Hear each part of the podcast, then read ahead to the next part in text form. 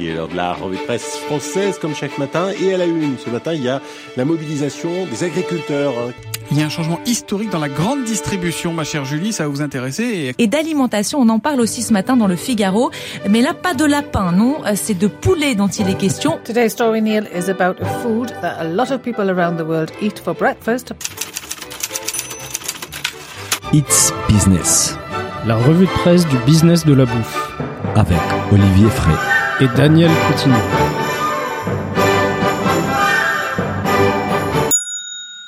Bonjour à toutes et à tous et bienvenue dans ce nouvel épisode de It's Business, la revue de presse du business de la bouffe.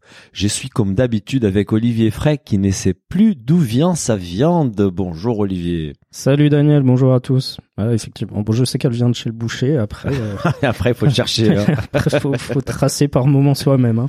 Olivier, aujourd'hui, on va parler de la fin de l'étiquetage obligatoire pour la viande et du quick commerce qui souffre avec des démissions en masse et cessation d'activité. On parle également de la consolidation d'un e-commerce alimentaire bio, du collapse de notre système, système alimentaire projeté par The Guardian et on finit avec un projet innovant des pâtes à base des champignons. Mais c'est pas la pâte à la crème champignon. non, hein. non, non, non, Tu verras, c'est plus sophistiqué que ça. c'est- ça va loin. On commence tout de suite avec les industriels qui se cachent derrière leurs étiquettes. C'était sur l'Express. L'origine de la viande, la fin très discrète de l'étiquetage obligatoire.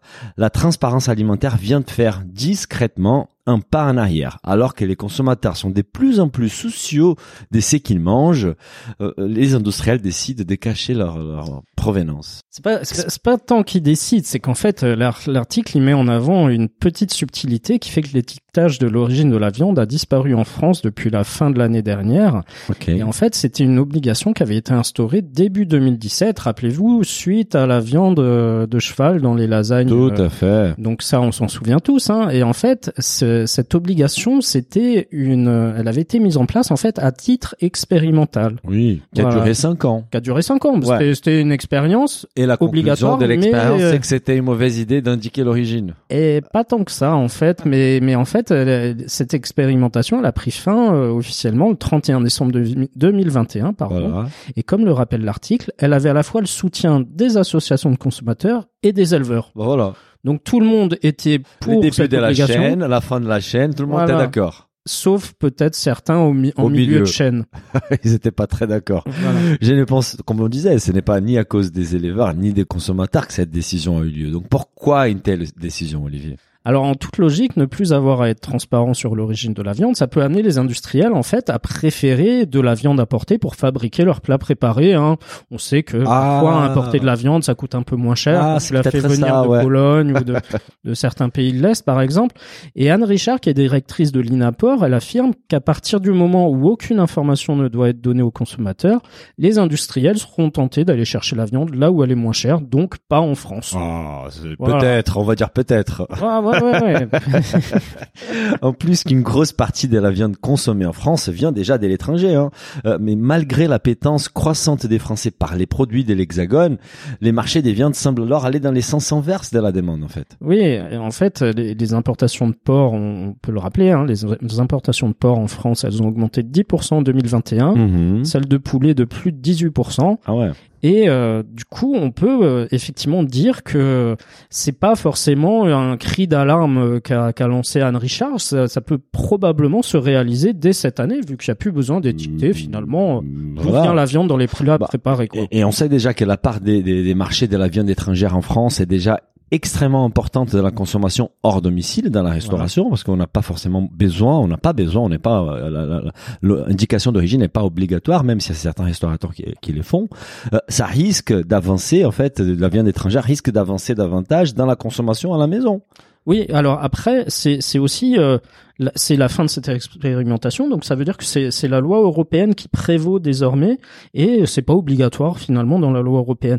Et on avait parlé il y a, il y a quelques mois, euh, rappelle-toi, de Lactalis qui qui combattait euh, l'origine du lait. et. Lactalis euh, a, a quand même pesé de tout son poids dans cette décision d'arrêter l'expérience. Enfin, c'était prévu de l'arrêter, mais de de pas la, la prolonger pour le moment parce que Lactalis, euh, on le rappelle, euh, a du lait qui vient d'un peu partout, donc euh, il voulait faire ça, peser sur finalement la fin de cette expérimentation et du coup en fait ça ça fait euh, boule de neige sur la viande mais l'article il temporise un peu euh, certains propos hein. il met en avant le fait que le choix d'un ingrédient hexagonal sa mise en valeur par des logos comme volaille de France porc français viande bovine française ça reste un argument efficace pour séduire les consommateurs Oui, mais bon, dans ce cas-là, pourquoi ne pas maintenir l'étiquetage obligatoire de l'origine hein? Et en plus que pas mal d'industriels jouent avec ces logos repérables qui disent souvent euh, transformé ou emballé en France, ou fabriqué en fabri- France tu fait vois. par des salariés français. La grand-mère Voilà. était française. voilà donc euh, so- soyez encore attentifs Mais ce sont des bêtes qui sont ni élevées ni abattues en France. C'est qui est toute une autre histoire. Voilà, c'est compliqué. Alors, euh, euh, on, on peut espérer que la traçabilité va se développer euh, avec des, des solutions peut-être blockchain Bah, ou je pense que euh, c'est qu'on demande la majorité des consommateurs. voilà. On continue avec deux articles sur les quick commerce qui continuent à souffrir. Hein. Le premier article vient des CNBC. Rapid grocery delivery boom comes to a grinding halt as Getir Gorillas slash jobs. Les bons de la livraison rapide des produits alimentaires s'arrêtent avec les suppressions d'emplois des Getir et Gorillas. Cette semaine, deux des plus grandes applications des quick commerce ou des startups des quick commerce ont annoncé leur décision de licencier des centaines d'employés. La fête est finie, Olivier? Bah, la fête est finie, mais euh, de toute façon, il fallait s'y attendre. Hein. On- Ah, Ça fait un an et demi parce qu'on que- s'y attend. il, faut bien avoir en tête que l'argent pas cher, c'est fini hein, Bah maintenant. ouais, hein. Donc, là, euh, les investisseurs ah, sont plus euh, réticents à, à Attendez-vous à ce qu'il y ait pas mal de startups euh, qui, qui prennent des décisions similaires dans les dans les C'est mois à venir. hein. C'est clair. Et, et il semble en fait que effectivement les beaux jours du quick commerce soient un peu derrière nous. Hein. Mhm. Getir a déclaré euh, en milieu de semaine à son personnel qu'elle prévoyait de réduire ses effectifs mondiaux de pas moins de 14%, hein, donc c'est pas, mal, rien. hein. ouais. Et l'entreprise turque, elle emploie actuellement plus de 6000 personnes dans le monde d'après LinkedIn. hein. Ça fait presque 1000 personnes, 14%. Ouais, et, et- et pourtant Getir c'est un peu le pionnier hein. Tout il à fait. remonte à 2015 2016 donc c'est pas non plus une boîte qui s'est montée en 2020 2021 Tout à fait. Et, et du coup euh, ils ont également euh, annoncé qu'ils allaient diminuer les dépenses liées aux investissements marketing aux promotions et à l'expansion hein. Bah, c'est normal quand on veut réduire ses coûts. Après, ça aura un impact forcément sur leur capacité à recruter des nouveaux clients et leur capacité de faire de la croissance Oh. rapide. ouais probablement alors euh, voilà on sait que ces, ces boîtes ont, ont brûlé beaucoup de cash et, et Énormément. elles se rendent compte que euh, il faut arrêter de brûler du cash et il faut être rentable Ah, mais c'est pas parce qu'ils virent 1000 personnes qu'ils arrêtent de brûler du cash. Ils continuent. non, non, Ils- ils vont Et, et cette semaine, c'est l'allemand Gorillaz euh, qui, qui de son côté a déclaré euh, prendre la décision extrêmement difficile, hein, entre guillemets, hein, de licencier environ 300 de ses employés en invoquant la nécessité d'atteindre la rentabilité à long terme. Ah bah. oui, mais, C'est la mission d'une entreprise. au bout d'un moment, quand il y a plus d'argent, il faut réfléchir à devenir rentable. hein. Ouais, et, et à long terme, vous avez la chance de pouvoir réfléchir à long terme. Il y a Voilà, certains bah, qui doivent réfléchir à, court- à court terme. alors peut-être qu'ils vont arrêter leur partenariat avec le PSG, Gorillaz aussi, je sais pas, mais L'entreprise, en tout cas, elle étudie également la possibilité de se retirer d'Italie, d'Espagne, du Danemark, de Belgique, parmi, euh, entre autres, euh, options stratégiques, hein, je cite encore une fois, afin de se concentrer sur les marchés plus rentables comme les États-Unis, le Royaume-Uni, l'Allemagne et la France. Donc la France, a priori, est rentable pour Gorillaz. Ouais, hein. en plus qu'en France, Gorillaz a acheté euh, Frishti euh, cette année et a fortement renforcé la présence dans l'Hexagone. On espère que les que les fondateurs des Frishti ont, ont pris un peu de cash et pas des pas des actions des Gorillaz. On rappelle que Getir et Gorillaz ont levé respectivement 1,8 et 1,3 milliards de dollars à ces jours. Getir a été éva- évalué à 12 milliards de dollars en mars, tandis que Gorillaz a été évalué pour la dernière fois à 3 milliards de dollars. Et selon l'article, Gorillaz a du mal à trouver des nouveaux financements. Bah évidemment, les investisseurs sont plus Bah oui. réticents et essaye maintenant de contrôler son cash burn, mais les niveaux il est déjà très élevé. Ouais, je pense qu'on on, on est un peu loin maintenant d'une évaluation euh, à 12 milliards pour ah Getir, ouais, hein. ah bah oui. À mon bah, avis, ça a bien façon, baissé. hein. complètement irréaliste. Qu'il y a eu un petit un petit crash en bourse euh, un peu Mhm. partout là. Et en fait, le climat macroéconomique actuel, il est devenu incroyablement difficile pour ces entreprises. hein. Il y a très peu de visibilité euh, sur le moment. euh, on ne sait pas quand les choses vont s'améliorer. Et euh, euh, suite à cette incertitude, en fait, les investisseurs ils réduisent considérablement leur appétit pour le risque et ils vont privilégier une croissance rentable à moyen terme ou long terme. C'est qui est normal. Ce qui n'était pas normal, c'était ces levées de fonds pharaoniques, en fait, qu'on a vu ces deux dernières années, dans un segment qui est très concurrentiel et peu rentable. Je suis vraiment triste pour les employés de ces sociétés, mais ravi de voir que les investisseurs reviennent enfin sur leur raison. Oui, oui, non, mais ça, ça c'est sûr. Et de toute façon, euh, quand quand tu regardes les bilans de ces entreprises-là, euh, au bout d'un moment, tu tu mets de l'argent en tant qu'actionnaire, tu as envie qu'elles elles fassent de l'argent. Alors après, on connaît des entreprises qui ont très bien réussi en, en perdant de l'argent pendant des années, mais je pense que Oui. cet, cet âge-là, il est révolu hein, aujourd'hui. hein. Je, je pense sur- surtout dans ces moments-là de l'économie. Bah, on continue sur le quick commerce avec un autre acteur qui réduit son activité et ça va enchaîner, hein, Olivier. Je Ah pense ouais. qu'ici la fin de l'année, on va y revenir. C'était sur Challenge, Zap, le côté obscur des dark stores. J'aime bien les titres. 20 minutes, dark store à Paris. Après Call, Zap ferme ses magasins. La fin d'une bulle. Alors Olivier, encore un acteur qui met fin à son existence éphémère dans la vie des Français. Oui, alors vous connaissiez peut-être pas Zap, hein, mais Moi, je Zap, connaissais euh, pas trop en fait. Aussi, euh, j'ai jamais commandé chez eux, mais euh, t'avais quand même des affiches dans le métro. Je pense ouais. qu'ils s'étaient concentrés surtout sur Paris dans un premier temps. hein. Mhm. Et c'est euh, fait partie en fait des, des récentes victimes de la consolidation du marché français du Q-commerce. hein. Mhm. La start-up, c'est une start-up anglaise. Elle a fermé début avril ses six stores parisiens et a annoncé le licenciement de ses 139 salariés tout Quand de même, hein, à peine plus d'un an après son lancement pour motif économique. C'est incroyable, en fait, les gaspillages d'argent. Ensuite, encore une fois, des levées de fonds complètement déconnectées de la réalité. On rappelle que Zap a levé 200 millions d'euros en 2021. Oui, c'est pas rien, hein, c'est pas rien. énorme. Et en fait, il se trouve que les, les anciens salariés de Zap, ils sont désormais en procès avec leur ancien employeur, dont ils accusent les responsables d'avoir sciemment laissé l'entreprise mourir. hein. comme le résume un responsable d'équipe, enfin un ancien responsable d'équipe plutôt, Oui. on a senti un délaissement de la France. Il n'y avait pas d'investissement malgré les millions d'euros levés. On était simplement une vitrine commerciale pour permettre aux investisseurs de lever des fonds. Ouais. Et, et, et- Je, je veux bien le croire. Je pense que Mm. effectivement, il y avait un petit côté marketing Ah, là-dedans. bah, la levée de fonds, c'est que quand on lève 200 millions sur un, un- un PowerPoint, c'est beaucoup de marketing. Et non seulement les anciens salariés sont dégoûtés par la façon comme la décision d'arrêter l'activité a été communiquée, ils dénoncent également au passage les mauvaises conditions de travail chez Zap. hein. Oui, tout à fait. Hein. Cet ancien salarié explique ainsi J'ai vu certains livreurs craquer sous la pression. Certains pouvaient se retrouver seuls pendant toute une tournée à devoir livrer 50 commandes. 50 commandes. 50 commandes, hein, on pense à eux. un bus, un bus au camion. Ah, je sais pas, ou peut-être à vélo, mais en tout cas, les, les, les employés des ZAP, ils avaient alerté a priori leur direction sur ces conditions de travail, et certains livreurs et préparateurs de commandes affirment qu'ils faisaient régulièrement plus de 50 heures de travail par semaine. Ouais, mais quand on s'engage à livrer des commandes en 20 minutes pour 1,80 centimes la livraison, j'ai du mal à voir comment 1,80 euros quand même. Hein. 1,80 euros, pardon.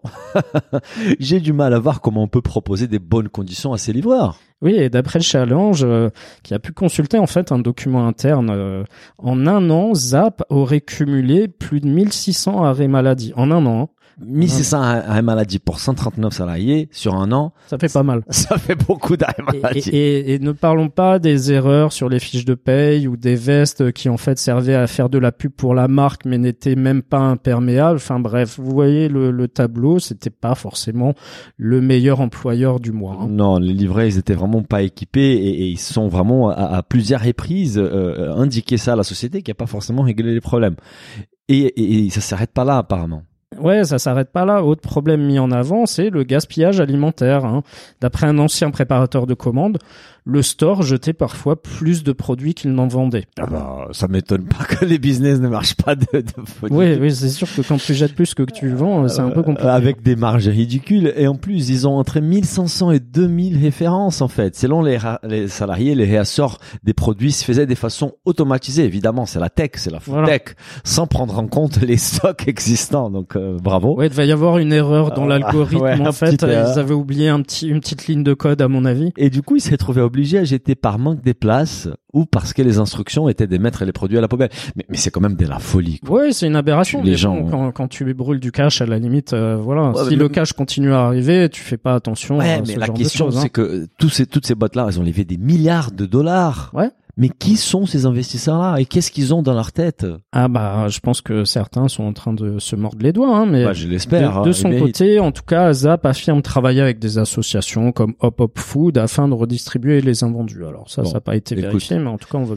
Mais c'est qu'on constate, c'est que les quick commerce euh, est en galère là. hein. Le quick commerce est en galère. Alors après, il y a beaucoup de monde qui disait qu'il n'y avait pas forcément de demande pour euh, non, pour li- livrer des courses en 10 minutes ou 15 minutes. Donc euh, on, on verra. hein. on a posé la question à, notre façon. audience sur Instagram, nos, nos enquêtes euh, traditionnelles sur It's Business. Il y a 72% de notre audience, qui est une audience peut-être un peu plus engagée que la moyenne, qui disent ne, ne jamais avoir passé une commande auprès d'un acteur du quick commerce. 72%. Alors j'avoue que j'en ai j'en ai testé Moi aussi, plusieurs pour, pour, tester, pour, pour voir Voilà. vraiment ce que, On- ce que ça donnait. Hein. C'est notre boulot. Mais mais euh, quels sont les besoins des consommateurs? Et les consommateurs, je pense qu'après une période des confinements, ils veulent rencontrer les commerçants, discuter, aller en boutique, toucher les les, les produits. Euh, bref. Dès la consolidation de la distribution rapide, on passe à la consolidation de la distribution bio en ligne. C'était sur e-commerce mag. Les sites bio en ligne La Fourche rachètent Aurore Market. Alors Olivier, deux pure players de l'e-commerce bio qui rejoignent ses forces. En fait, comment on explique ces rapprochements? Oui, en fait, le site de vente en ligne euh, de produits bio La Fourche, il vient de racheter son concurrent Aurore Market, comme tu l'as dit. Hein, et Mhm. ce rapprochement, en fait, il fait suite au placement en redressement judiciaire euh, mi-avril d'Aurore Market. Hein. Ah, ok. Voilà. Je comprends mieux le contexte. Ça, c'était pas trop mentionné dans tous les articles qu'on a vu C'est plutôt une reprise, quoi. Voilà, Ouais. je pense qu'il y a eu une offre de rachat qui a été acceptée. Voilà. Et, et effectivement, ça permet de consolider un peu le secteur. Oui, est-ce que tu peux nous rappeler un peu les modes des fonctionnements qui est assez unique de ces deux acteurs, en fait? Oui, le, le, le fonctionnement est assez intéressant hein, parce que ça, ça repose sur un système d'abonnement en fait, hein, Oui, oui. un peu comme ce que fait Costco par exemple. Hein. Mhm. Et, et les deux sites fonctionnent euh, à peu près sur euh, sur des fonctionnements similaires.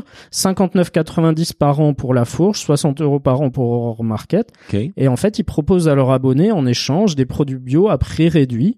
Hein, donc Aurore Market a été lancé en 2016 et il comptait à, à peu près 16 000 adhérents. La fourche a été lancée par contre un peu plus tard, en 2018, et il a de son côté réussi à attirer plus de 60 000 adhérents. Ouais, bah, Donc, je pense qu'ils ouais, non, ils sont très forts en marketing, surtout la, la, la fourche. Et j'ai vu passer des, des, des pubs sur euh, les réseaux sociaux où ils se positionnent, où ils disent être euh, l'acteur de l'e-commerce alimentaire bio avec les prix les plus faibles, en fait. Oui, bah effectivement, ce système d'abonnement, c'est tu tu payes euh, pour entrer, mais après tu tu payeras moins cher tes produits. Voilà, il joue sur les volumes. Si hein. tu si tu es un, consommateur assidu, tu t'y Voilà. retrouves facilement à la fin de Voilà, et, et comme l'explique Lucas Lefebvre, euh, cofondateur de La Fourche, euh, lui ce qu'il dit, c'est qu'au-delà d'une concurrence saine depuis quelques années, le combat qui lie Aurore Market et La Fourche est infiniment grand, à savoir se battre au jour le jour pour que les Français aient accès à des produits bio de qualité.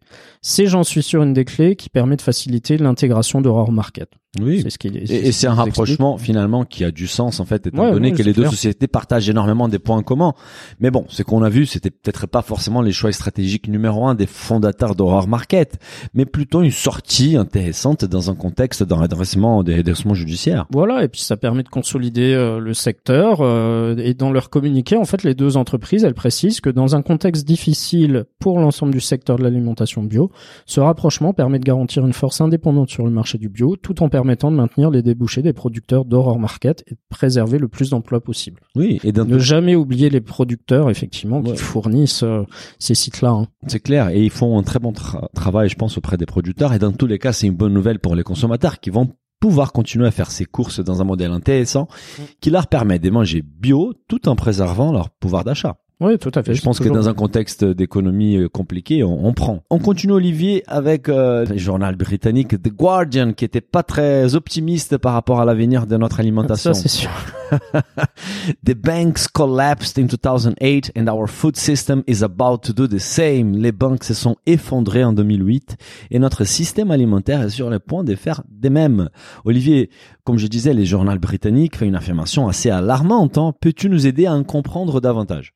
Alors, il faut replacer ça aussi. C'est l'Angleterre. Il y a le Brexit aussi à rajouter un peu dans cette analyse-là hein, au niveau de du la contexte. hein. complexité pour eux, oui. Mais en fait, euh, ce que ce que dit bien l'article, hein, c'est que euh, le, en fait depuis quelques années, les scientifiques ils tirent la, la sonnette d'alarme que des gouvernements euh, de par le monde refusent d'entendre. Hein, et les scientifiques disent le système alimentaire mondial commence à ressembler au système financier mondial, euh, dans un contexte euh, qu'il a connu en 2008 avec la chute de Lehman Brothers, etc. Mais, etc. mais pourquoi ils disent ça en fait? Je suppose que c'est lié au Covid et à la guerre en Ukraine.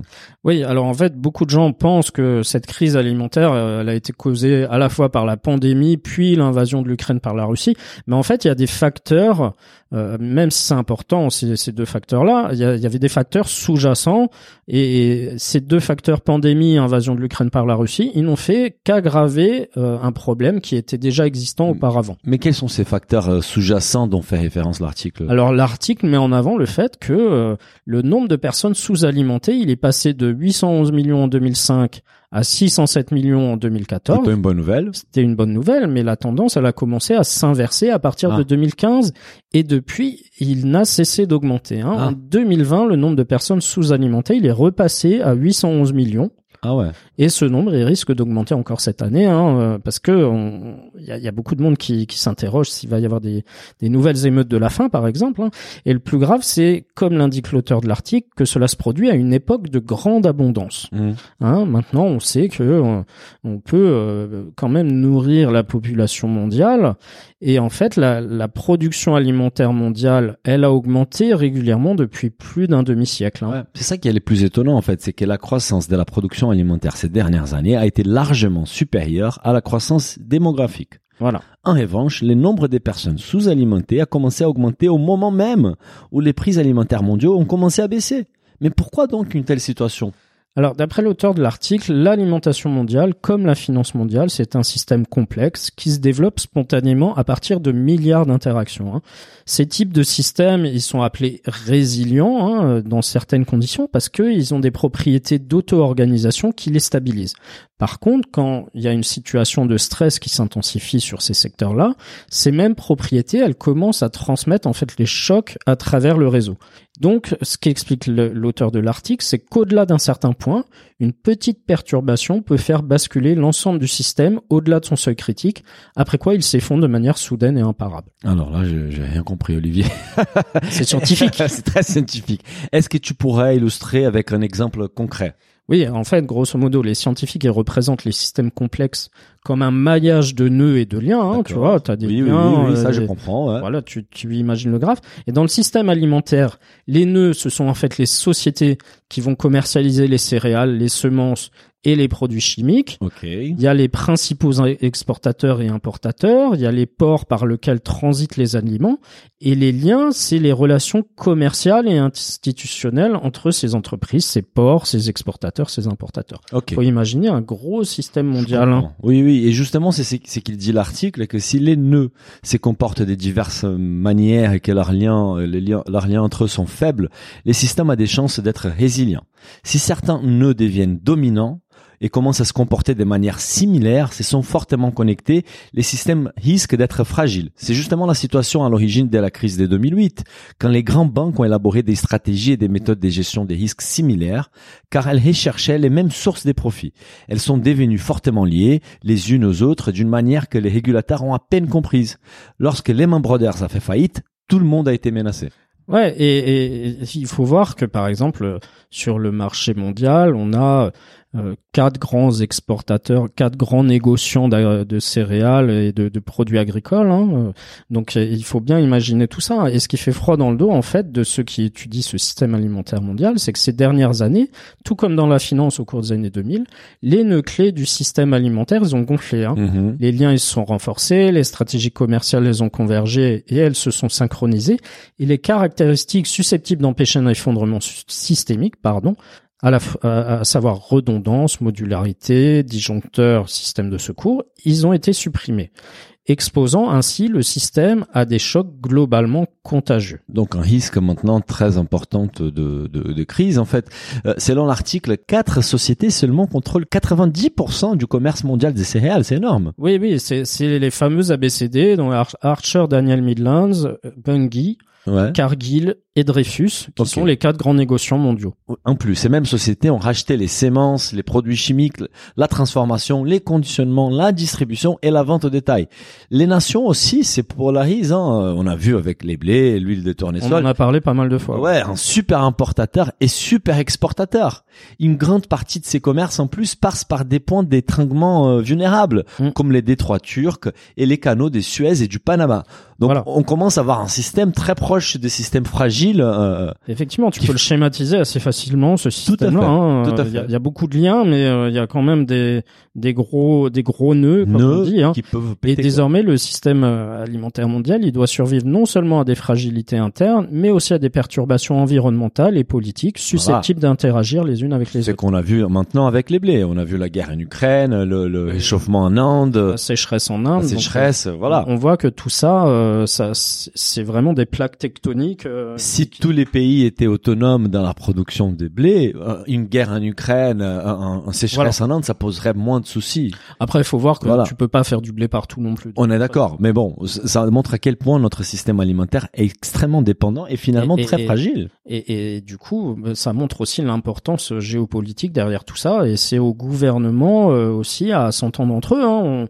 On, on voit qu'il y a quand même des discussions en ce moment entre euh, l'Europe et la Russie. Pour où- libérer où- les où exportations de Poutine commence à dire euh, on peut vous aider à libérer si vous réduisez les sanctions. Enfin bref, tout ça, c'est c'est des, jeux- sûr. des jeux de pouvoir et de politique. hein. Et l'article justement finit par conclure qu'il est urgent de diversifier la production alimentaire mondiale, euh, tant sur les plans géographiques qu'en termes des cultures et des techniques agricoles, qu'il est important de réduire l'emprise des grandes entreprises et des spéculateurs financiers et de créer des systèmes d'essai courts produisant des aliments par des moyens entièrement différents. Voilà, Voilà. pas mettre tous ces œufs dans les mêmes... euh, Oui, bah, panier. c'est- comme tout investisseur finalement. Tu tu mets pas ton argent euh, dans le même panier quoi. Voilà. Et on termine cet épisode avec une note positive, Olivier. Il fallait quand même une petite note positive pour terminer ça un bonne peu. humeur. Ouais.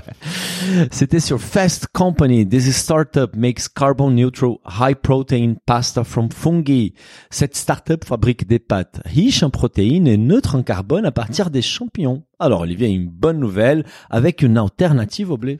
Et oui, euh, focus sur une, une initiative assez intéressante d'upcycling, hein, comme on appelle ça. Ouais. C'est euh, en fait, ils, ils fabriquent euh, des pâtes et, et de la farine aussi, hein, à non pas fait, à base ouais, de blé, ouais. mais à base de champignons. En fait, il se trouve qu'il y a un nombre croissant de startups qui commencent à utiliser le mycélium, C'est vrai. qui est la partie du champignon qui ressemble à une racine, pour Mhm. fabriquer des substituts à la viande à base de protéines végétales. hein. Mhm. Et cette fois-ci, c'est Michelle Ruiz, qui est la fondatrice de High Fae Foods, Mhm. qui s'est rendu compte que, en fait, le mycélium pouvait également être utilisé pour fabriquer une farine riche en protéines, pauvre en glucides, pour fabriquer des pâtes, des tortillas et d'autres plats euh, généralement euh, fabriqués avec de la farine de blé. Très sympa, très sympa. Mais jusque-là, je vois rien de, de si innovant. Nous avons aujourd'hui déjà des pâtes à base des légumineuses, comme des pâtes de pois chiches, lentilles. Qu'est-ce qu'il y a de si innovant dans la démarche de High Foods? Par contre, c'est pas super bon, hein, ces pâtes euh, au pois chiches, j'ai déjà essayé. J'ai si déjà essayé, essayé mais- de faire faire passer, faire manger mes enfants. Ils ont pas aimé du tout. Voilà. Non, c'est pas. En fait, en fait, Michelle Ruiz, elle est ancienne ingénieure euh, chez ExxonMobil et elle a compris qu'il était possible de fabriquer des produits à base de mycélium